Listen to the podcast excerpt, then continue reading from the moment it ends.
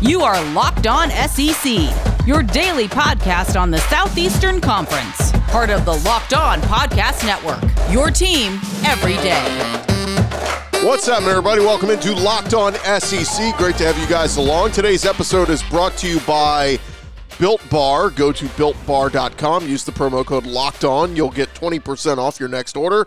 On today's show, full reaction to the weekend that was in SEC Week 11, including another impressive second half by Florida on the road, an Alabama beatdown of LSU on the road, and a double digit Aggie road win. We'll recap it all. Also, South Carolina, they made a coaching hire already. What Shane Beamer hopes to do for the Gamecocks that Will Muschamp was not able to do. We'll discuss that. And also, we'll take an early look at this weekend's games in the SEC, tell you the times, the networks, everything you need to know. I am Chris Gordy. Be sure to subscribe and follow Locked On SEC for free wherever you get your podcast. You'll get the latest episode of Locked On SEC as soon as it comes out five days a week. All right, we're going to do things a little bit differently today than we normally do. Normally, we would run through each game with a recap of what happened. Today, we're going to do it a little bit differently. I'm going to give you the top 10 takeaways from the weekend that was in the SEC. Let's go around the conference. Boots out to the right. Intercepted. Takes the handoff. Around the conference. Number one, we start with Shane Beamer, officially been hired as the new South Carolina head football coach. Beamer was born in Charleston, South Carolina. Of course, his dad, longtime Virginia Tech coach Frank Beamer. But the 43 year old Shane Beamer comes over from Oklahoma, where he was serving as assistant head coach under Lincoln Riley. Prior to that, Beamer had served as an assistant coach at Mississippi State, South Carolina, Georgia, was a grad assistant under Phil Fulmer at Tennessee back in the day. But most notable, he served as a as the recruiting coordinator in his last two years at South Carolina back in 09 and 2010. That was where he brought in recruiting classes that included NFL players like Stephon Gilmore, Alshon Jeffery, as well as Gamecock stars in running back Marcus Lattimore and Connor, uh, quarterback Connor Shaw. Beamer is going to be introduced at a press conference today, but earlier on Saturday, there were reports that Louisville's Scott Satterfield and Louisiana's Billy Napier were both had both interviewed for the job and both turned down the job. Coastal Carolina's Jamey Chadwell and Florida OC Brian Johnson also interviewed for the gig. But the reports say Beamer had a swell of support from former players. I mean, you're talking guys in the NFL, guys who played for South Carolina when Shane Beamer was there. Everybody was going to bat for him, saying that Beamer will help, quote, bring the culture back. Shane Beamer will look to get back to the success that Steve Spurrier had in that decade plus in Columbia, as opposed to the 28 and 30 record they were under Will Muschamp. AD Ray Tanner said, quote, I believe that Shane Beamer is the perfect fit to be the head football coach at the University of South Carolina. So there you go. Will Muschamp out, Shane Beamer in. The only other open job right now in the SEC is Vandy. We'll see who they hire in the coming weeks.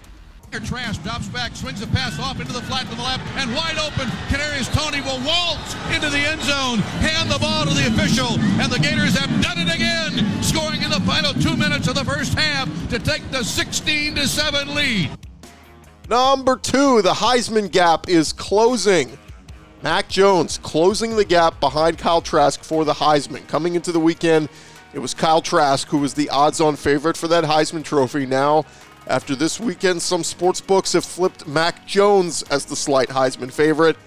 Alabama was looking to pay back LSU for handing them that loss a year ago in Tuscaloosa, and boy, did they take out their frustrations on them.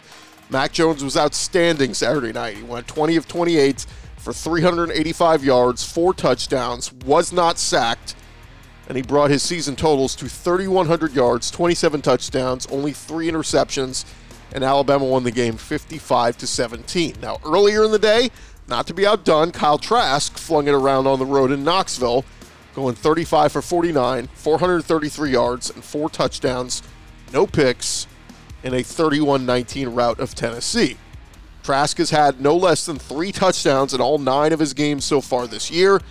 And the funny thing is, Trask has no run game to complement him like Mac Jones does. Florida on Saturday ran 66 plays only 14 of them were true rushing plays. I like that Dan Mullen kind of said, you know what? We don't like to run the ball. We don't run the ball. We're just going to fling it. And Kyle Trask has been very successful in doing that. His season totals is now up to 3,200 yards, 100 more than Mac, 38 touchdowns, 11 more than Mac, and just the three interceptions, same that Mac Jones has.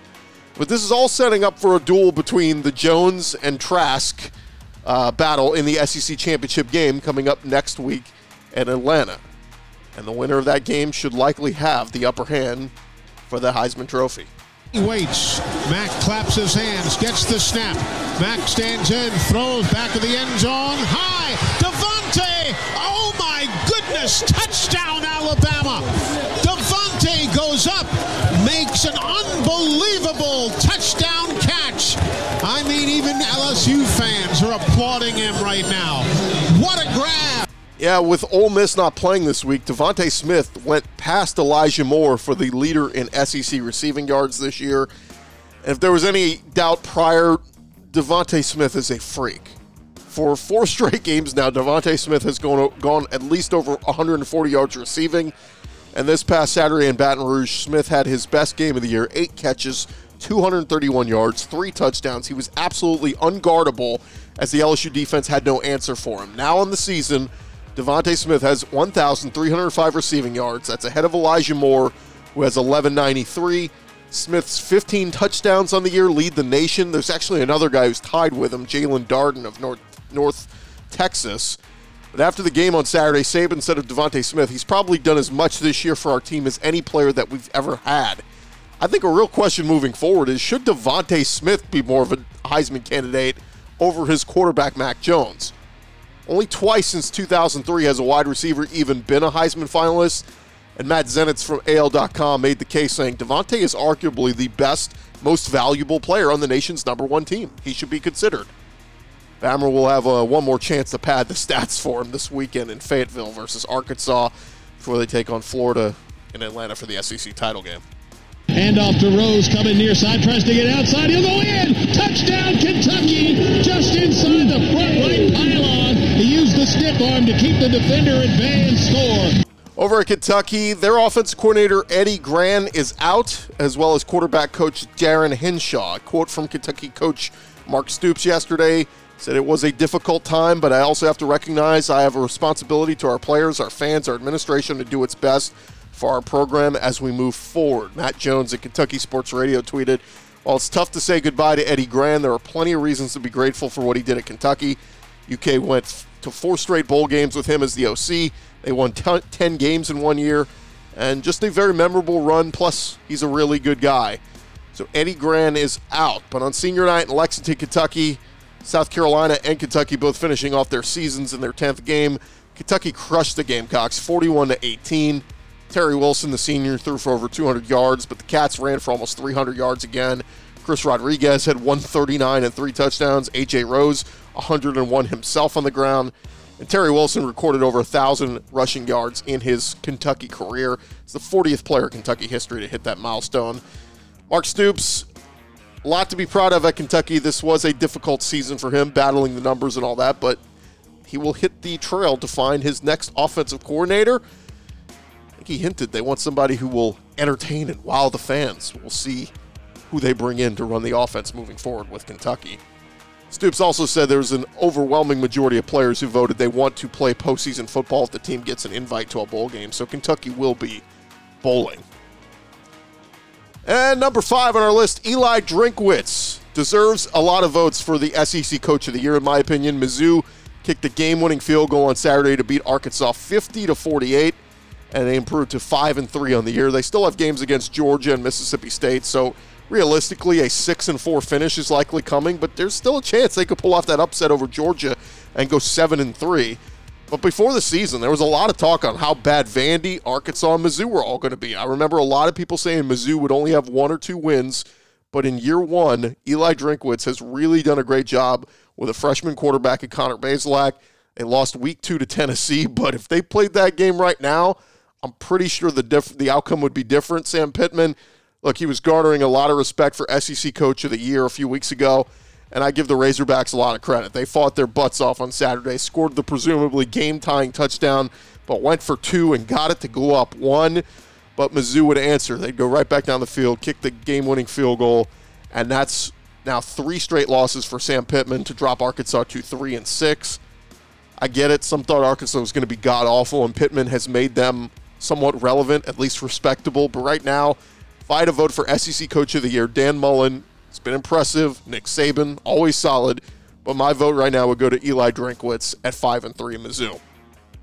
Also, a quick tip of the cap to Arkansas quarterback KJ Jefferson, who was a surprise starter on Saturday. Everybody expected Felipe Franks to play. They did such a good job of keeping it a secret. Even the Arkansas broadcast crew didn't know minutes before kickoff. But Jefferson threw for 274 yards, three touchdowns, no turnovers, rushed for 32 yards and another score. He was really good. Running back Trelon Smith, outstanding with 172 rush yards and three touchdowns. And wide receiver Treylon Burks, 10 catches, 206 yards and a score. If all three of those guys come back next year, the Razorbacks are going to be dangerous.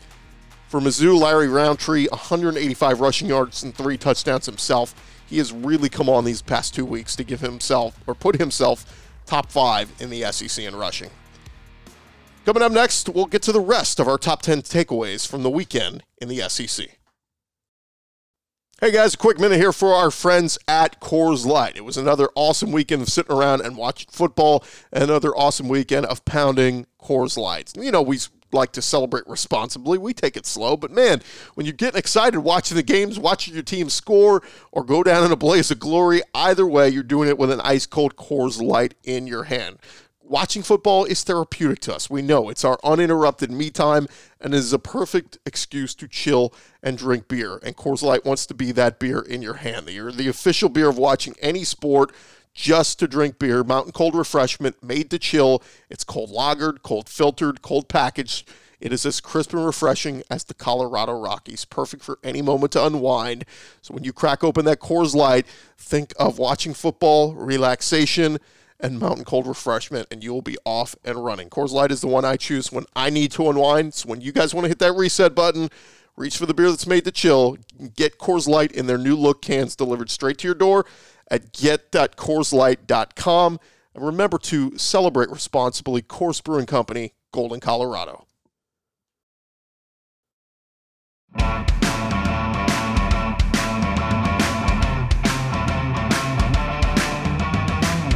Hey, tomorrow on the show, we're going to head out to Columbia, South Carolina. We're going to talk with our buddy Ben Breiner of the state newspaper. We'll get his thoughts on the Shane Beamer hire and press conference. That'll be tomorrow on Locked On SEC. Really interested to see what uh, Shane Beamer is going to say about uh, his hiring and why uh, South Carolina knew that he is the guy for the job and how much more difficult will he make it on some of those coaches in the SEC East? All right, let's get back into it. Our biggest takeaways from week 11 in the SEC. Despite a big night from Najee Harris at Alabama, Kevin Harris also had a big night over at South Carolina to remain the SEC's leading rusher. We mentioned earlier Najee Harris, electric in his game against LSU 21 carries, 145 yards, three touchdowns. But how about Kevin Harris at South Carolina? Despite his head coach being fired, despite playing in a blowout loss to Kentucky, Kevin Harris had 21 carries for 210 yards and a touchdown. He finishes the season with 1,138 y- yards on the ground. That is the best in the SEC and 100 yards more than Najee Harris. Now, Najee will probably pass him next weekend at Arkansas, but Kevin Harris also the only the third running back in program history to post, post multiple 200 yard games behind only George Rogers and Marcus Lattimore. Both Kevin Harris and Shi Smith, they were two of the lone bright spots in an otherwise really tough season for South Carolina.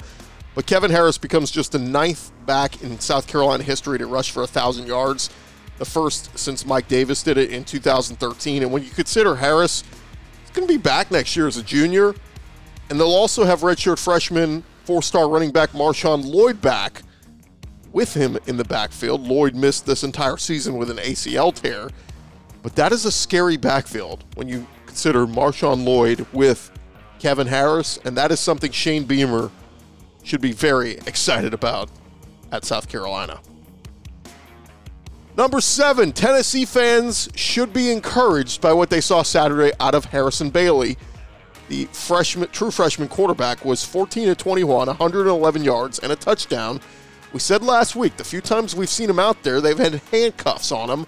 Kind of let those go this week, and we were able to see some glimpses. But just another reason why Jeremy Pruitt may not survive this season. Once Florida made the game out of hand, basically, Pruitt pulls Bailey in favor of JT Shrout, who also made some decent throws. But for Vol fans, they wanted to see more of Bailey. If he is indeed the future, if this is the guy, everything you sold us on, they wanted to see more of Harrison Bailey. I assume Pruitt doesn't want to lose Shrout to the transfer portal, so maybe that's why he put him in, maybe make him happy, get him a little bit of playing time. But man, if Harrison Bailey is the guy next year, it doesn't make any sense to not let him finish that game. I know it's garbage time, but let him get a little confidence going. Let him pad his stats a little and build that towards the future. I don't know what they're doing in Tennessee. I'm just glad Jarrett Guarantano isn't at quarterback anymore because that's been ugly to watch. But is Harrison Bailey the future of Tennessee? More importantly, is Jeremy Pruitt the future of Tennessee? Only time will tell.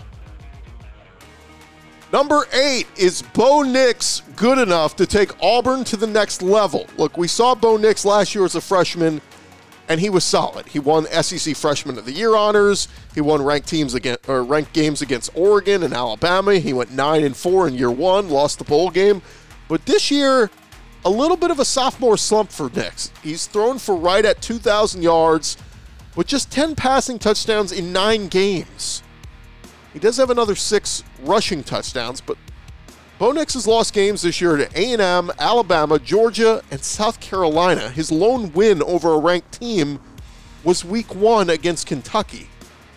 Can Auburn fans expect Nix to take his game to the next level as a junior next year, or should they be open to maybe say a transfer quarterback to bring Auburn to greater heights? Auburn has one more game left on the schedule. That's at Mississippi State. And I'm sure, look, Bo Nix is going to look fine against them.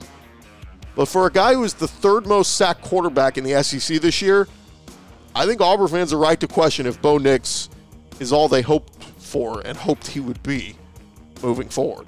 In motion from right to left.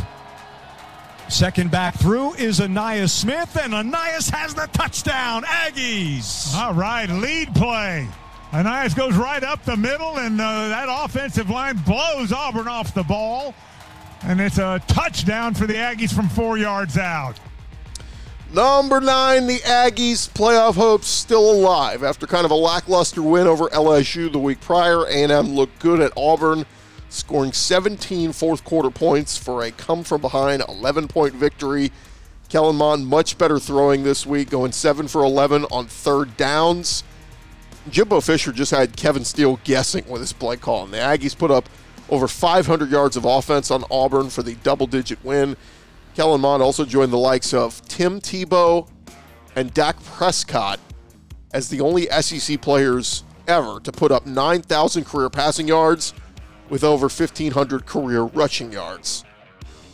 Now the Aggies have to finish things off with Ole Miss and at Tennessee to hopefully cap off a 9 and 1 season and a wait and see what happens with Notre Dame, Clemson, Ohio State, and others to hopefully get that fourth spot in the college football playoff.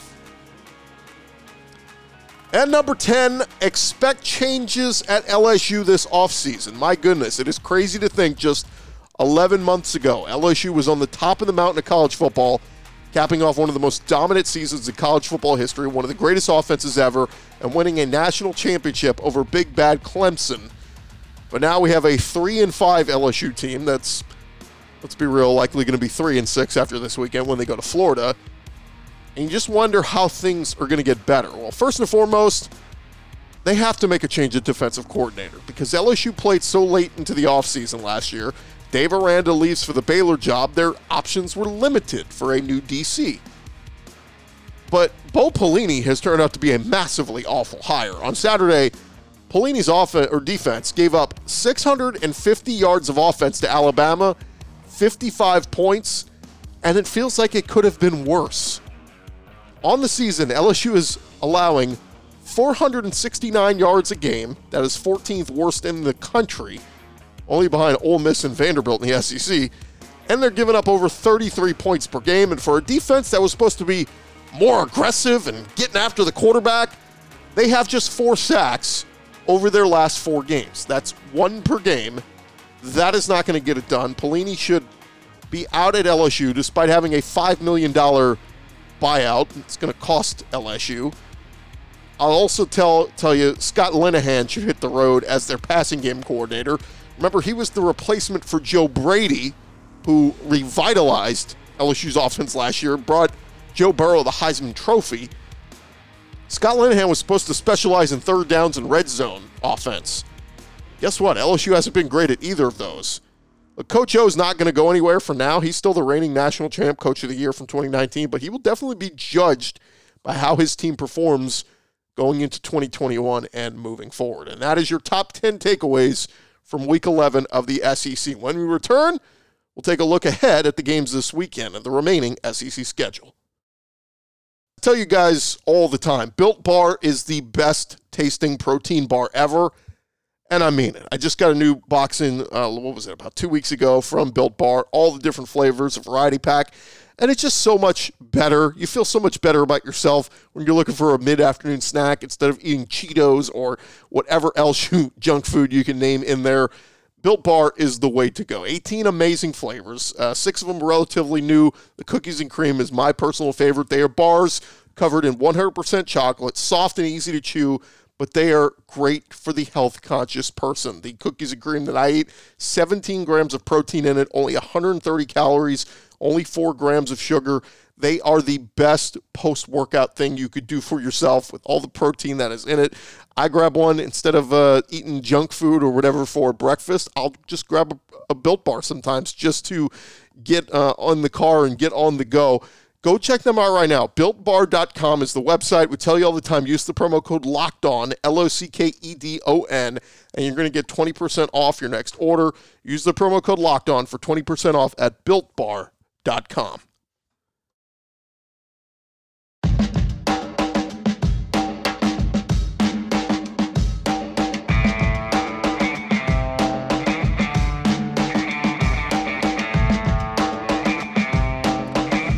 Hey guys, the wait is almost over. The 2020 slash 2021 NBA season is almost here, and the Locked On NBA podcast is going to get you ready with a special week of shows beginning December 14th.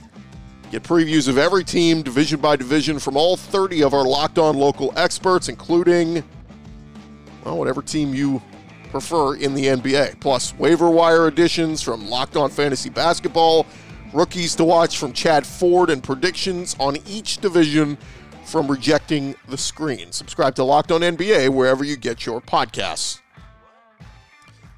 All right, before we call it a show, I want to take an early look at kind of the next two weeks, the last two weeks of the SEC. We know that uh, South Carolina and Kentucky both concluded their seasons. I want to give a round of applause to both of them, you know, for all the things they had to overcome of positive tests and quarantines and all this other stuff. It's amazing that we were able to get through it, and Kentucky and South Carolina both finished off their seasons this past weekend, playing a full, complete 10 game schedule. That is awesome. A lot of people doubted it, a lot of people didn't think it would happen. Let's uh, cross our fingers and hope the rest of the SEC is able to do it this week and next. All right, the SEC office announced on Sunday the start times and television networks that will televise its games this upcoming Saturday on December 12th. The uh, traditional SEC Network triple header is going to feature, well, let's just get into it. The times at 11 a.m. on this Saturday on ESPN. That's 11 Central, 12 Eastern. We're going to have number one Alabama at Arkansas, like I said, on ESPN. So that is that one over on the SEC Network, 11 Central, 12 Eastern. It'll be number eight, Georgia at Mizzou. A sneaky good game. I'm really intrigued to see how Georgia looks on the road against a Mizzou team that has just been rolling these last couple of weeks. Uh, in the afternoon, 3 o'clock Central, 4 Eastern on the SEC Network. We'll have 2 and 6 Tennessee at 0 and 8 Vanderbilt. Tennessee, that better be your get right game and get you back into the win column. Because I'll just say right now, if Tennessee loses that game, I think Jeremy Pruitt's gone by next week. We will see. 6 o'clock Central, 7 Eastern on ESPN. It'll be 3 and 5 LSU at number six, Florida. Last chance for Kyle Trask to kind of put up some numbers and uh, really impress and get himself ready for the SEC championship game. And then also at night at 6:30 Central, 7:30 Eastern on the SEC network, it will be 5 and 4 Auburn at 2 and 6 Mississippi State. Definitely one Gus Malzahn and company need to win to you know, finish 6 and 4. It's not great, but at least build some confidence going up into the offseason. They'll have a good bowl game hopefully uh, for them and see if Bo Nix can build some momentum going into next year.